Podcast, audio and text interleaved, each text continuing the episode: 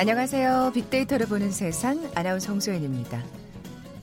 세대를 나누는 기준들이 여러 가지가 있죠. 그 중에 젊은 시절 어떤 스타에 열광하고 또 어떤 팬덤이 자리 잡았었는지도 어, 하나가 아닐까 싶은데요. 7080 통기타 음악을 들으면서 청춘을 보냈었는지 조용필 오빠, 송골매 오빠들의 노래를 부르면서 청소년기를 보냈었는지 뭐 이후 H.O.T, 잭스키스의 팬클럽으로 풍선을 들고 우비를 입고 열정적인 활동을 했는지 확실히 이렇게 세대는 나뉘게 되죠. 여러분은 어떤 세대신가요? 이렇게 누구의 팬이었는지, 당시 어떤 팬덤이 형성되는지 참 시대에 따라 변하게 되는데요. 달라지는 건 그것뿐만이 아닙니다. 직접 찾아가는 시대에서 SNS상에서 팬들끼리 서로 대화하는 시대로, 그리고 이제는 스타와 팬이 직접 소통하는 플랫폼까지 만들어졌잖아요. 어떻게 팬심을 표현하는지 팬덤 문화까지도 진화하고 있는데요. 최근엔 스타의 팬으로 활동하는 걸 넘어서서 기업의 마케팅으로까지 팬덤 문화가 주목받고 있다고 하는데 과연 어떻게 활용되고 있는 걸까요? 잠시 후 빅데이터 인사이트 시간에 팬덤 마케팅 자세히 빅데이터 분석해 볼 거고요. 아, 지금 프랑스 남부 비아리츠에서는 주요 7개국 G7 정상회의가 진행되고 있습니다. 세상의 모든 빅데이터 시간은 이 G7 소식과 함께 화제가 된 월드 키워드 살펴봅니다. 먼저 빅퀴즈 풀고 갈까요? 오늘 G7 정상회의가 진행되고 있는 프랑스로 가볼 텐데, 프랑스는 유명한 게 참 많죠. 그 중에 디저트 문화 또한 대단합니다. 이 아몬드 가루, 달걀, 흰자, 설탕으로 만드는 지름 5cm 정도의 프랑스 고급 디저트가 있죠. 어, 대표적인 머랭, 이 거품 과자로 속은 매끄러우면서 부드럽고 박, 밖은 아주 바삭바삭합니다. 그 사이에 잼, 버터크림 같은 것을 채워서 만든 이 과자 뭐라고 부를까요? 보기 드립니다. 1번 샌드위치, 2번 햄버거, 3번 마카롱, 4번 무지개 떡. 오늘 당첨되신 두 분께 커피와 도넛 모바일 쿠폰 드립니다. 휴대전화 문자 메시지 지역번호 없이 샵 9730, 샵 9730. 짧은 글은 50원, 긴 글은 100원의 정보 용료가 부과됩니다. 방송 들으시면서 정답과 함께 다양한 의견들 문자 보내주십시오.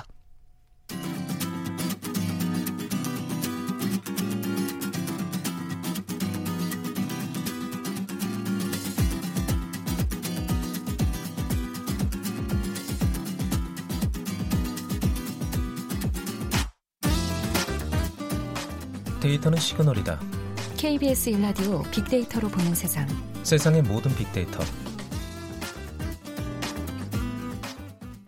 궁금했던 모든 화제와 이슈를 빅데이터로 분석해 보는 시간이죠. 세상의 모든 빅데이터.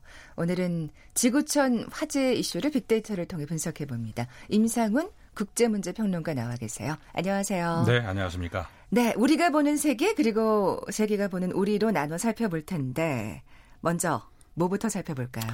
우리가 보는 세계부터 볼까요? 네. 네. 이번 주 키워드를 아까 말씀하셨더라고요. G7. 네. 네 이걸 잡아봤는데 지금 프랑스 남부 비아리츠라고 하는 도시에서 어, 서방 그 정상 그 가장 경제가 강하다 하는 나라 일곱 개 나라가 정상들이 모여서 회의를 했죠. 네. 어, 그 소식을 오늘 한번 정의를 해볼까 합니다. 네.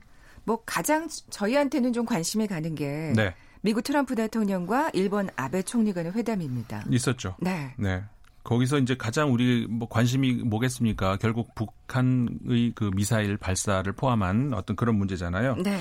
그 아베 총리가 어, 트럼프 대통령 만나면 당연히 그 얘기를 하고 싶었겠죠. 음. 이거 북한 유엔 결의 위반 아니냐 이제 네. 그런 이야기를 했죠.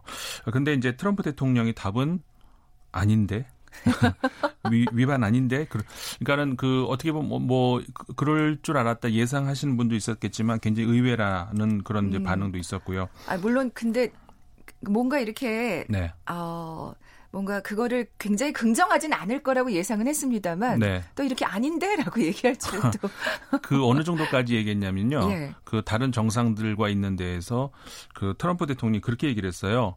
어, 아니 우리는 지금 미사일이 쏴, 막 쏴대는 세계에 살고 있다. 음. 미사일이 존재하는 세계에 살고 있다. 여러분들이 그걸 좋든 싫, 좋아하든 싫어하든 간에 이렇게까지 얘기를 했어요. 어. 어, 그러면서 어, 물론 나도 그 불만족스럽지만은 그 다시 얘기하지만 어, 북한이 그 유엔 결의를 위반한 것이 아니다. 이렇게 아니고 단정을 딱 지어서 얘기를 해버린 아, 거죠. 네. 그래서 이제 프랑스에서도 언론들이 보도를 하기를 그러니까 어, 치- 이제 친구에다가 이렇게 야- 따옴표 있죠 앞뒤로 따옴표 어 키- 트럼프의 친구 김정은 이렇게 어. 얘기를 하고 그러니까 트럼프 대통령이 와, 왜 이렇게 김정은과 친하게 지낼까 뭐 그런 거에 대해서 굉장히 의아해하는 사람들도 많이 있어요 그런 언론도 많이 있어요. 음, 참 뭐 그 속내까지는 우리가 자세히 잘 모르겠습니다만 네. 어쨌든 뭐 장기적인 어떤 포석을 두는 거겠죠. 그렇죠. 여기서 뭐- 어그러지셔서는 안 된다. 뭐 이런 느- 네, 생각이 미국. 입장에서 예. 는 트럼프 대통령 입장에서는 어쨌든 간에 어느 대통령이 안 그러겠습니까? 그 외교 업적 하나를 남기고 싶겠죠. 음, 음. 그런데 이제 트럼프 대통령 판단에서는 다른 그리고 원래 트럼프 대통령 하에 그 공화당의 어떤 정책이 그 무역은 보호무역 그러니까 자유무역에 반대되는 네. 그리고 외교 정책은 불개입 그러니까는 간섭하지 않는다. 니들이 알아서 하든 난 모른다. 이런 거 아니겠습니까? 네. 그래서 이제 서 어, 아시아 쪽도 미국이 발을 점점 많이 빼고 전체적으로 그런 분위기인데 유독 동아시아에서는 이 북한 문제에서는 굉장히 트럼프 대통령이 그 의욕을 가지고 있잖아요. 음, 음. 이쪽이 어, 내 임기 내에 뭔가 만들 수 있는 뭐가 있다 그러니까 보인다 이렇게 어, 판단을 한 것 같아요. 역시 비즈니스맨이죠. 그렇죠. 그래서 만약에 진짜 북한하고 뭔가를 만들어낸다면 그건 뭐 역사에 남는 거죠. 음, 사실 이런 트럼프 대통령의 입장을 우리가 잘 활용할 그렇죠. 필요가 우리 입장에서는 정말 예. 뭐 어떻게 보면 고마운 일이죠. 음. 서 서아시아 지역은 정말 미국 입장에서 골치 아픈 일이거든요. 거기에 비하면 진짜 동아시아는 미국만 좀 협조해주면 쉽게 풀릴 수가 있습니다. 거기에 비하면. 있겠죠. 네. 어, 영국 얘기도 좀 해보겠습니다. 네. 영국의 이번에 존슨 어, 새 총리 그렇죠. 예, 총리의 이제 그 취임한 이후로 처음으로 이게 어, G7 같은 큰 정상회의에 음, 왔죠. 국제 무대에 데뷔한 셈이네요. 그렇죠. 예. 데뷔를 이제 했는데 물론 그 전에도 외 저기 외, 교부 장관을 했기 때문에 뭐 국제 음. 무대야 뭐 익숙하지만 그래도 총리로서는 어, 국가 이게 정부의 수반으로서는 어, 처음 데뷔를 했는데 워낙 그 존슨 그 총리가 그 괴짜다 이런 그, 그 별- 별명이 있잖아요. 어, 여러 가지로 그 국내에서도 많은 괴짜 어떤 그 행동 같은 걸 보여가지고 그렇군요. 그거의 매력을 느끼는 국민들도 또 있어요. 네. 그래서 그러니까 뭐 예를 들어서 이제 그 권투 선수 복장을 하고 이렇게 권투를 하는 뭐 그런 걸 한다든가 아, 네. 그리고 이제 그 런던 런던 시장을 했었거든요. 런던 시, 그 올림픽 준비할 당시에는 그 위에서 줄 매달고 쭉 내려오는 그걸 자기가 직접 내려 내려 내려오다가 중간에 이렇게 툭 걸려 가지고 대롱대롱 매달려서 뭐. 근데 그런 것들을 정치인이잖아요. 네. 국민들은 그게 굉장히 아 뭐라 그럴까 비그 권위적이지 않다. 인간적으로 비춰지는 예. 모양이네요. 그러니까 이제 귀여운 모양이에요. 그래서 인기가 상당히 아, 그렇군요. 있어요. 이런 괴짜 총리가 이 브렉시트 협상에 대해서는 어떻게 또 예. 자신감 있더라고요. 어. 어, 근데 이제 그 사실 지금 올해 3월에 어, 결정이 됐었어야 되죠. 한 차례 미뤄졌고 그러니까요. 4월에 결정됐는데 또 한 번 미뤄져서 이제 그러면 10월 31일 이게 마- 진짜 마지막이다. 그럼 여기서 이제 협의가 안 되면은 진짜 그냥 아무 협, 협상 없이 노딜 소위 말해서 노딜 브렉시트 나가야 되는 것인데 네. 어, 이 존슨 총리는 어, 그건 난 감수한다. 뭐 그래도 할 수 없다. 분명히 분명한 것은 10월 31일 날은 분명히 나간다. 이렇게 음. 얘기를 하고 있거든요. 과연 근데 그러니까 거기에 대해서 그러니까 영국에서는 굉장히 불안해하고 그러니까 그 야권 중심으로 해가지고 이거 저 국민 투표 다시 해라 음. 뭐 이런 목소리도 나오는데 아 유- 그러니까 그만큼 존슨 총리 입장에서는 협상력을 높이겠다는 그런 의도일 수도 있죠. 나, 어, 나는 저기 노딜 브렉시트도 감수한다. 그러니 어떡할래? 제, 제 협상 받아라. 아, 약간의 그 쇼맨십이 이- 그 발휘되는 그 아까 얘기한 그 권투 예. 선수 충분히 복장처럼 그럴 수 있죠. 어, 네. 근데 이제 유럽 연합 입장, 특히 프랑스 같은 입장은 되게 그 단호해요. 어, 노딜 브렉시트 오케이 뭐 난 모르겠다. 어쨌든 아. 뭐 더 이상 재협상은 없다. 네. 어, 이렇게 하는데 이제 존슨 총리는 어, 요즘에 살짝 그러니까 가- 같은 이제 기조인데 살짝 바꿔가지고 내가 볼 때는 노딜 브렉시트까지 가지는 않을 것 같다. 재협상이 될 것 같다. 이렇게 하면서 지금 아. 이제 밀당을 소위 음. 말해서 밀당을 하고 있는 그런 입장이죠. 어떻게 되는지 또 지켜봐야겠네요. 네. 한 가지만 더 어, 여쭤보죠. 네. 이란 외무장관이 그 네, 회의 네. 장소를 찾아온 게왜 화제가 됐을까요? 어, 이게 굉장히 의외였어요. 뭐냐면 지금 이란과의 문제는 뭐냐면은 아까 이제 서아시아 얘기 잠깐 말씀드렸습니다만 네, 중동 문제. 예, 네. 그저 이란이 그 수년간의 그 협상 끝에 지난 2015년에 어 서방 그러니까는 유엔 안보리 상임이사국 다섯 개 플러스 독일 이렇게 여섯 개 나라하고 그 협상을 극적으로 이제 타결을 했죠. 네. 그래서 이제 핵을 동결하고 이제 지원을 하고 어 이러 이게 했는데 에, 트럼프 대통령이 그거를 전부 이제 다시 어 그렇게는 못 한다. 그리고 파기하고 재협상하자 했잖아요. 음. 네. 이러면서 다시 위기가 왔는데 그래서 미국하고 지금 이란, 이란하고 굉장히 그, 어, 뭐랄까, 긴장 관계가 저 되고 있는데, 저 프랑스 마크롱 대통령이 이 중재를 하겠다 이런 입장을 계속 보여오긴 했어요. 아. 근데 이 G7 회의 장소인 비아리츠에 에, 이란 외무장관을 초청을 한 거예요. 그러니까는 외무장관이 올 수는 있죠. 어. 네. 근데 오면 파리로 와야지 굳이 그 저 남불 그 비아리츠까지 온 것은 결국 G7 그 회의 자리에 오겠다는 얘기잖아요. 그렇죠. 물론 회의 장소에 창, 그 창소한다는 건 아니지만 그 프랑스의 의도가 뭘까? 여기에 대해서 근데 프랑스의 마크롱 대통령은 미국과 협의 다 했다. 근데 마크롱 대통령 굉장히 불쾌한 반응을 보였어요. 나 트럼프 그- 대통령이요? 아, 제가 뭐라고 했나요? 아 지금 프랑스 대통령 이름을 말씀하셔가지고 저 트럼프 미국 테- 트럼프 대통령이 네, 네. 나는 그런 얘기 들은 적 없다. 굉장히 불쾌한 반응을 보였어요. 이렇게 나왔군요. 예, 그러면서 아. 이제 어, 지금 미국하고 어, 프랑스하고 엇박자가 나고 있는 그런 상황인데 어, 이거는 좀 더 밝혀져야 될 것 같아요. 어, 프랑스가 너무 앞서 나갔는지 네. 아니면 미국이 무슨 커뮤니케이션이 잘 안 됐는지 그건 아직 알려지진 않았지만 근데 어쨌든 이렇게 되면 이런 식으로 미국이 나오면 조금 더 이게 사태가 더 악화되는 거 아닌가 하는 어, 생각. 그러니까 이게 좀 우려가 잘해 보겠다고 이제 프랑스에서 그러니까요. 그랬는데 이게 좀 오히려. 꼬였어요. 아. 스텝이 꼬여 가지고 물론 이제 이란 그 어, 외무장관은 3시간 반 정도 그러니까 외무 그 프랑스 외무장관하고 회담하고 마크롱 대통령과도 30분 정도 어저 면담하고 그러고 이제 바로 떠나긴 했는데 이게 이제 그 전 세계적으로는 어쨌든 깜짝 뉴스가 됐었죠. 그러네요. 굳이 거기까지 찾아왔으니까. 음. 네. 자 이제는 세계가 보는 우리 키워드 살펴보겠습니다. 네. 그 이번 주 세계가 보는 우리 키워드는 한국인 휴가 이렇게 잡았습니다. 어, 한국인. 한국인 의 휴가에 대해서 어떻게 생각하고 있을까요? 프랑스? 아, 저 스페인, 자꾸 프랑스. 스페인의 한 일간지, 그 ABC라고 하는 일간지인데, 아베스, 아베스죠. 그 일간지에서 이제 이번에 그 휴가 를 다루는데, 한국인의 휴가 이렇게 이제 다뤘어요. 어. 그 얘기를 한번, 어, 그래서 가져와 봤습니다. 궁금하네요. 뭐 어떻게 생각하고 있나요? 사실 우리나라 뭐 휴가 그렇게 뭐 유럽인에 비해서 사실 확 누리는 안 긴. 네, 긴 예. 기간 누리는 편이 아니잖아요. 그렇죠. 네. 아, 물론 이제 우리 이제 청취자분이 들으시기에 아이 그건 너무 좀 너무한다 이렇게 보실 수 있을지 모르겠는데 어쨌든 어, 유럽인들이 보는 우리 문화니까 어, 어떻게 보냐면은 한국인들은 휴가를 아무도 멀리 가지 않는다 이렇게 그러니까 유럽인들이 보기엔 그럴 수도 있을 것 아니 같아요. 멀리 가기에는 날짜가 너무 그러니까. 촉박해서 시일이. 그렇죠. 이제 예. 저 어, 유럽 사람들이 스페인을 포함해서 프랑스니 뭐 독일이니 휴가다 그러면은 1년에 뭐 45일 뭐 이 정도 되거든요. 더더군다나 스페인 사람들은 또 워낙 또 흥이 많은 어, 그렇죠. 잘 노는 그렇죠. 실제말로 그리고 예. 이거를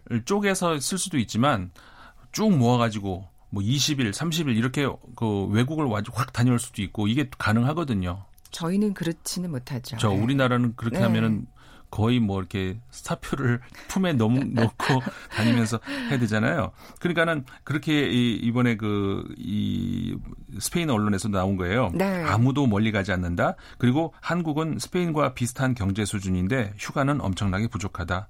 이제 참고로 우리가 이제 GDP는 스페인보다 좀 높죠. 음. 약간 높은데 뭐 그런 변- 비슷한 수준이라 할 수는 있는데 거기에 비해서 휴가는 우리나라가 엄청 부족한 건 맞죠. 음. 그러면서 1년에 11일이 휴가다.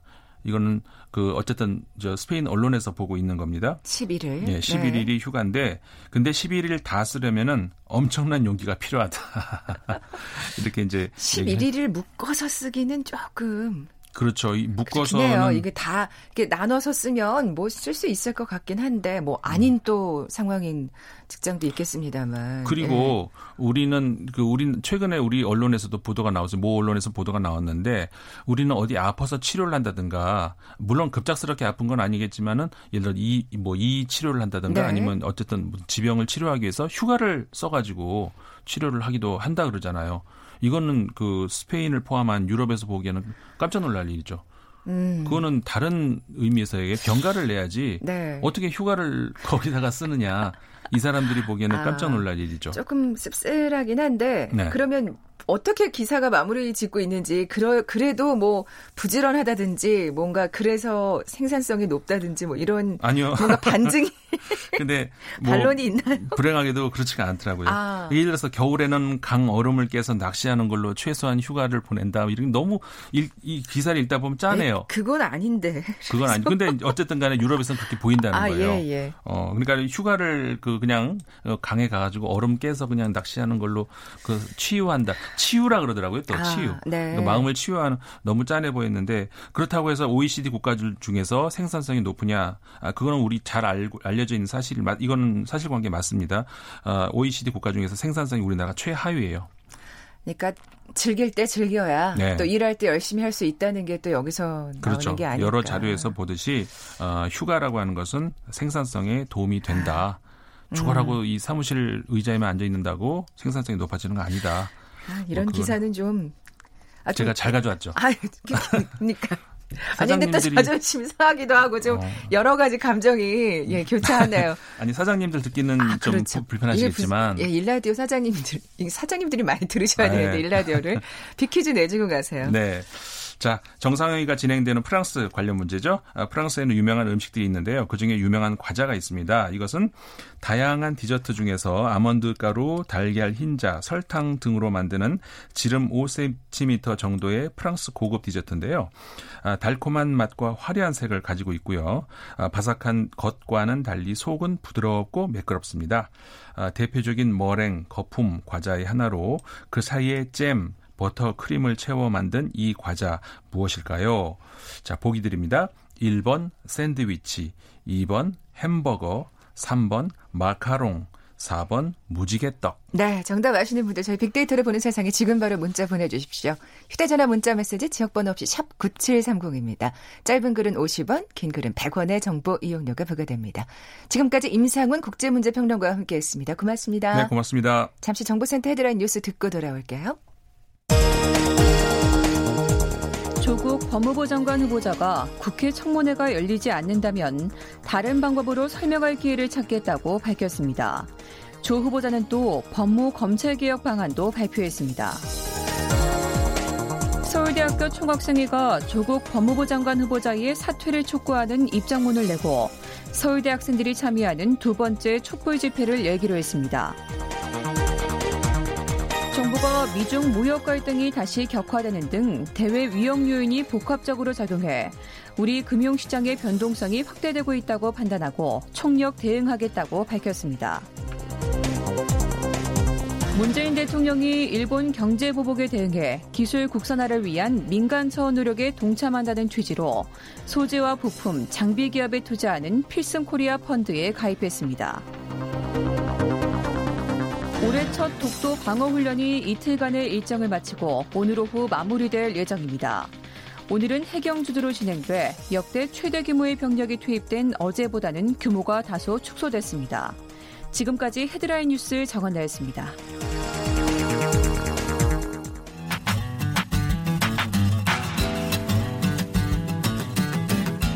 마음을 읽으면 트렌드가 보인다. 빅데이터 인사이트. 타파크로스 김용학 대표가 분석해드립니다. 빅데이터를 통해 라이프 스타일과 소비 트렌드를 분석해보는 시간이죠. 마음을 읽으면 트렌드가 보인다. 빅데이터 인사이트. 타파크로스의 김용학 대표 나와 계세요. 안녕하세요. 안녕하세요. 자, 오늘 아, 키워드가 팬덤 마케팅입니다. 네. 네, 기업들이 최근에 팬덤 마케팅을 진행하고 있는 어, 경우가 굉장히 많은데요. 그렇군요. 예, 특정 대상을 열정적으로 좋아하는 현상을 우리가 흔히 팬덤이라고 부르잖아요. 그러니까 기업들이 자사의 제품이나 브랜드에 이런 팬덤 현상을 접목해서 아, 기존의 고객들을 강력한 브랜드의 지지자로 전환시키는 마케팅 기법들을 많이 선호를 하고 있는 거죠. 아, 팬덤 마케팅이 그럼 아까 제가 오프닝에서도 얘기했지만 저는 H.O.T 전 세대 바로 전 세대인 것 같은데 뭔가 이렇게 그렇습니다. 마케팅이 진화를 해 왔을 것 같아요. 예. 맞습니다. 뭐 초창기에 뭐 지금도 가장 많이 드러난 현상은 문화예술 영역에서 팬덤 현상이 두드러지고 있는데요. 이런 것도 변천사가 있습니다. 한번 그 과정을 살펴보면 네. 1세대가 일명 오빠 부대라고 하는 90년대 인기를 끌었던 현상들이죠. H.O.T 같은 어, 인기 스타를 좋아하죠. 하얀색 풍선 같은 것들을 어, 흔들거나 우비를 입은 오빠 부대로 되게 유명했었는데요. 어, 자신들이 좋아하는 아티스트나 아이돌의 콘서트나 음악 방송 혹은 연예인의 집이나 팬미팅 같은 데를 쫓아다니면서 직접 찾아가서 현장에서 어, 대상과 소통하는 방식이 1세대였다면 2세대 팬덤 현상은 온라인 커뮤니티가 특징이었습니다. 아. 그러니까 인터넷을 이용해서 온라인상의 팬 네트워크를 구축하게 되고요. 어, 열정적인 팬들은 자신들이 직접 찍은 사진이라든지 아니면 어, 다양한 합성 작업물이나 또 뭐 움짤 같은 이런 영상들을 온라인상에 등재하고 그런 것들을 같은 팬덤끼리 소통하면서 공유하는 현상이 2세대였다면 3세대 팬덤 마케팅은 SNS와 연관이 있습니다. 그래서 어, 스타들이 직접 SNS를 개설해서 어, 팬들과 소통을 하거나 스타들의 글을 혹은 어, 팬들의 글을 어, 리트윗하거나 뭐 이런 형태로 소통을 하게 되는데요. 최근의 팬덤 문화는 4세대의 특징을 보이고 있습니다. 4세대요? 네, 단순히 추종자의 입장에서 제품을 구매하고 향유하는 형태에서 벗어나서 이 팬덤이 새로운 문화나 제품의 창조자가 되어서 기업이나 혹은 서비스와 직접 적극적으로 소통하는 상태로 어. 변화하고 있는 거죠. 어, 최근에 트렌드 중에서 프로슈머, 제품을 만드는 사람과 소비하는 사람이 같은 현상처럼 그거하고 비슷한 일맥상통하는 현상이라고 볼 수가 있을 것 같습니다. 네. 아유, 저는 뭐그 예전에 드라마 있었잖아요. 응답하라 시리즈. 그러니까 직접 뭐 찾아가는 정도의 거기 이제 수준에 머물러 있다면 이제 4세대까지 진화해서 적극적으로 이제 소통하는 기업하고까지도 네. 그렇게 되면 진짜 기업으로서는 팬덤 마케팅을 적극 활용해야 되겠어요. 네, 크게 두 가지의 네. 장점이 있는데요. 첫 번째는 잠재적 소비자들을 크게 늘릴 수 있다는 점입니다. 그리고 두 번째는 리스크가 있었을 때 리스크의 영향을 덜 적게 받게 될 수 있다는 점이 장점으로 아. 꼽히는 거죠. 그래서 단순히 물건을 구매하는 것에서 그치지 않고 제품과 브랜드에 사랑과 관심을 주면서 제품과 브랜드의 장기적인 팬이 되어가는 형태로 어, 변화하게 되는 것이죠. 어, 팬덤이 강해지면 리스크나 위기가 닥쳐도 쉽게 흔들리지 않습니다. 왜냐하면 믿음과 선호가 굳건히 다져져 있기 음. 때문이죠. 그래서 어, 혹은 경쟁자의 할인이라든지 프로모션 등이 쉽게 현혹되지 않아서 자신이 선호하는 제품을 끝까지 지지하고 응원하게 되는 현상들이 있게 되는 것이죠. 네. 근데 모든 팬덤이 다 성공할 수는 없을 것 같고 뭔가 그렇습니다. 또 노하우가 있어야 할 것 같은데요. 네. 팬덤을 만드는 성공적인 비결에는 브랜드 페르소나라는 개념을 차용할 수가 있습니다. 아, 브랜드나 제품의 인간적인 특성이나 개성 같은 것들을 덧입혀서 브랜드 자체를 인격화시키는 현상이 있는 거죠. 최근에 경영주나 임직원의 행동이라든지 기업의 역사 같은 것들이 브랜드 이미지에 투명되면서 브랜드가 굉장히 강화되거나 혹은 크게 손상을 입는 경우들을 보실 수가 있을 것 같습니다. 아, 예. 브랜드가 일부분 인격화되고 있기 때문에 아, 그런 현상이 가능한 것이죠. 워낙 또 이 젊은 세대들이 사실은 굉장히 그 도덕적인 거에 민감하게 또 반응하잖아요. 그렇습니다. 예. 어, 이런 브랜드의 인격화에는 몇 가지의 필수적인 요소들이 필요한데 하나는 신선함과 두 번째는 재미이고요. 세 번째는 심미적인 디자인이 좋아야지 소비자들이 공감할 수 있다라고 하는 것이죠. 이런 것들은 다 인간의 속성과 직결되어 있는 것인데요. 사람의 근본에 호기심을 자극하고 재미를 느끼게 해서 해당 브랜드나 서비스에 대한 선호를 오래도록 지속하게 되면 자연스럽게 브랜드를 인격화되어서 느끼게 되고 어, 그런 팬덤 현상이 오래 소, 어, 음. 어, 지속될 수가 있게 되는 것이죠. 네. 빅데이터 속의 그 반응도 좀 살펴볼까요? 네, 그 데이터를 살펴보니까 2016년도에 비해서 2018년도 언급량이 무려 3배 이상 큰 폭으로 증가를 했습니다. 연관어들을 보니까 제일 상위 연관어에 브랜드라든지 상품과 같은 얘기들이 나오고요. 그 다음에는 이런 브랜드 페르소나가 많이 얘기가 되고 있는 온라인 소통 채널을 보니까 뭐 트위터나 페이스북이나 인스타그램 같은 주요 SNS가 언급이 되고 있고요. 어떤 영역에서 이런 것들이 가능해지는지를 보니까 화장품이나 자동차, 커피나 카메라와 같은 업종들에서 이런 브랜드 페르소나를 이용한 팬덤 마케팅이 두드러졌습니다. 또 특정 기업들도 나오고 있는데요. 글로벌 기업, 뭐 전자제품으로 유명한 A사라든지 어, 검색 포털 사이트를 운영하고 있는 G사라든지 음. 국내에 인스턴트 메신저를 공급하고 있는 C사 같은 경우들이 주로 크게 언급이 되고 있었습니다. 네. 그럼 뭐 구체적인 해외 사례도 좀 알려주세요. 네, 소비자 여러분께서 많이 어, 주목하고 계시는 전기차 브랜드 T사가 있습니다. 어, 이 회사 같은 경우에는 제품을 공급하기 전에 예약금을 먼저 받았거든요. 그러니까 아파트 같은 경우에도 우리가 선분양 후 입주하듯이 먼저 돈을 내놓고 제품을 기다렸 거죠. 네. 그런데 이 예약 신청자가 전 세계에서 무려 32만 명이나 있었습니다. 그러니까 굉장히 많은 팬덤이 이미 구축되어 있는 음. 대표적인 사례이기도 하고요. 중국 브랜드로 유명한 스마트폰 회사 S사 같은 경우가 어, 뭐 대륙의 실수다 그래서 크게 화제가 되기도 했었죠. 크게 어, 주목되지는 않았는데 이 회사의 가성비 좋은 기술이라든지 이런 것들이 언급되면서 크게 회자가 되었는데 최근에 미중 무역 전쟁의 여파로 휘청거리기도 했습니다만 여전히 굳건한 성장할 수 아. 있었던 아. 것이 소프트한 사물 인터넷 스마트홈을 어, 기업의 주요 경영 전략으로 지향을 하면서 중국 내륙 곳곳에 존재하는 어마어마한 숫자의 팬들을 이용해서 어, 이 제품은 내가 만들었다라는 소비자들의 의견과 행동을 제품에 반영하게 되는 것이죠. 이건 약간 그 중국 어, 국민들의 애국심을 좀 활용한 네, 그런 마케팅이라고 할 수 있겠네요. 예, 예, 들어간 요인일 것 같습니다. 네. 그리고 전 세계적으로 유명한 어, 완구 블럭 제조업체 땡고가 있지 않습니까? 네. 이 땡고 같은 경우에는 어른들의 판타지라는 팬 모임이 있습니다. 그러니까 아이들한테만 아. 어, 어, 좋은 이미지가 아니라 어른들도 여전히 성인이 되어서 이 어, 완구 블록을 이용하게 되는 것이죠. 그런 것들이 온라인 커뮤니티로 다져져서 굉장히 장시간 팬덤을 구축할 수가 있었습니다. 네, 약간 키덜트라고 불리는 그 그렇습니다. 그쵸? 국내 사례는요? 국내 사례 같은 경우에는 어, 국내 최대 전자기업 S사 같은 경우가 매년 팬파티를 열고 있는데 이게 무려 10년째 이어지고 있습니다. 즉 아. 자사의 새로운 제품을 출시했을 때 팬들과 함께 출시 기념 파티를 열게 되는 것인데요.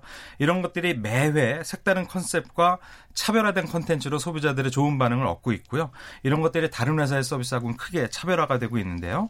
올해 같은 경우에는 인기 뮤지션 지코 씨가 총괄 디렉팅을 맡아서 독보적인 무대 연출로 소비자들의 관심을 어, 증폭시키고 있습니다. 올 2월 말에 열린 행사에는 사전 신청만 무려 3만 명이 넘게 몰렸다고 하니까 아, 대단한 팬덤 현상이라고 볼 수 있을 것 같고요. 또 대표적인 식품 기업 어, 옷땡기 회사가 있지 않습니까? 이 회사 네. 같은 경우에는 어, 회사의 브랜드와 해적선이라는 명을 같이 넣어서 어, 비밀 계정을 만들어서 인스타그램 계정을 운영하고 있는데요. 여기에는 어, 8,888명만 함께할 수 있는 비공개 SNS 방입니다. 이 안에서는 어, 오땡땡 팀장이 몰래 알려주는 뭐 제보 스타그램이라는 어, 제목으로 어, 줄을 서서 팔로우하는 계정 같은 것들을 운영해서 어. 소비자들의 호기심을 자극하기 있기도 하고요. 브랜드의 우호적인 이미지를 소비자 자발적으로 알릴 수 있는 전초 기지로서 굉장히 혁혁한 음. 예, 전공을 세우고 있다고 합니다. 약간 뭐 세금을 제대로 납부하는 기업으로 또 이렇게 사랑받는 또 예, 그렇습니다. 예, 그런 요즘 곳이잖아요. 어, 미닝아웃 트렌드가 굉장히 강해지고 있는데 좋은 취지나 좋은 뜻을 실천하고 있는 기업들한테 소비자들의 예, 응원이 음. 어, 답지를 하고 있는 것이죠. 네. 참, 이 팬덤을 잘 활용하면 기업들로서는 정말 큰 자산이 될 것 같아요. 그렇습니다. 무엇보다도 중요한 것이 기업 스스로 진정성을 가지고 고객과 진정으로 소통하고자 하는 노력과 의지가 가장 중요한데요. 소비자들의 변화에 귀를 기울이면서 단기적인 마케팅 기법보다는 제품과 서비스 브랜드가 지속적으로 어필할 수 있는 어, 요소들을 가지고 음. 팬덤들한테 호소를 하고 팬덤이 그 취지와 어, 뜻에 공감해줘서 자발적으로 해당 브랜드들을 알릴 수 있게끔 음. 홍보할 수 있는 전초 기지가 될 수 있게끔 유도하는 것이 가장 중요한 성공 비결이 아닐까 싶습니다. 네, 뭔가 이렇게 장삿속을 드러내는 마케팅으로는 팬덤 마케팅이 형성될 수가 없겠네요. 그렇습니다. 어, 예. 지금까지 빅데이터 인사이트 타파크로스의 김용학 대표와 함께했습니다. 고맙습니다. 감사합니다. 커피와 도넛 모바일 쿠폰 받으실 두 분입니다. 7100님 어, 정답 3번 마카롱 보내주셨어요. 정답은 마카롱이지만 무지개 떡이 더 입맛 다셔. 지네요. 이러면서 우리 떡이 최고죠. 그렇습니다. 4번이 무지개 떡이었죠. 그리고 5709님, 정답 3번 마카롱 보내주셨는데, 어, 시골에만 살다 보니 아직도 한 번도 먹어보질 못했네요. 하셨지, 하셨는데, 무지개 떡이 최고입니다. 두 분께 선물 보내드리면서 물러갑니다. 내일 뵙죠. 고맙습니다.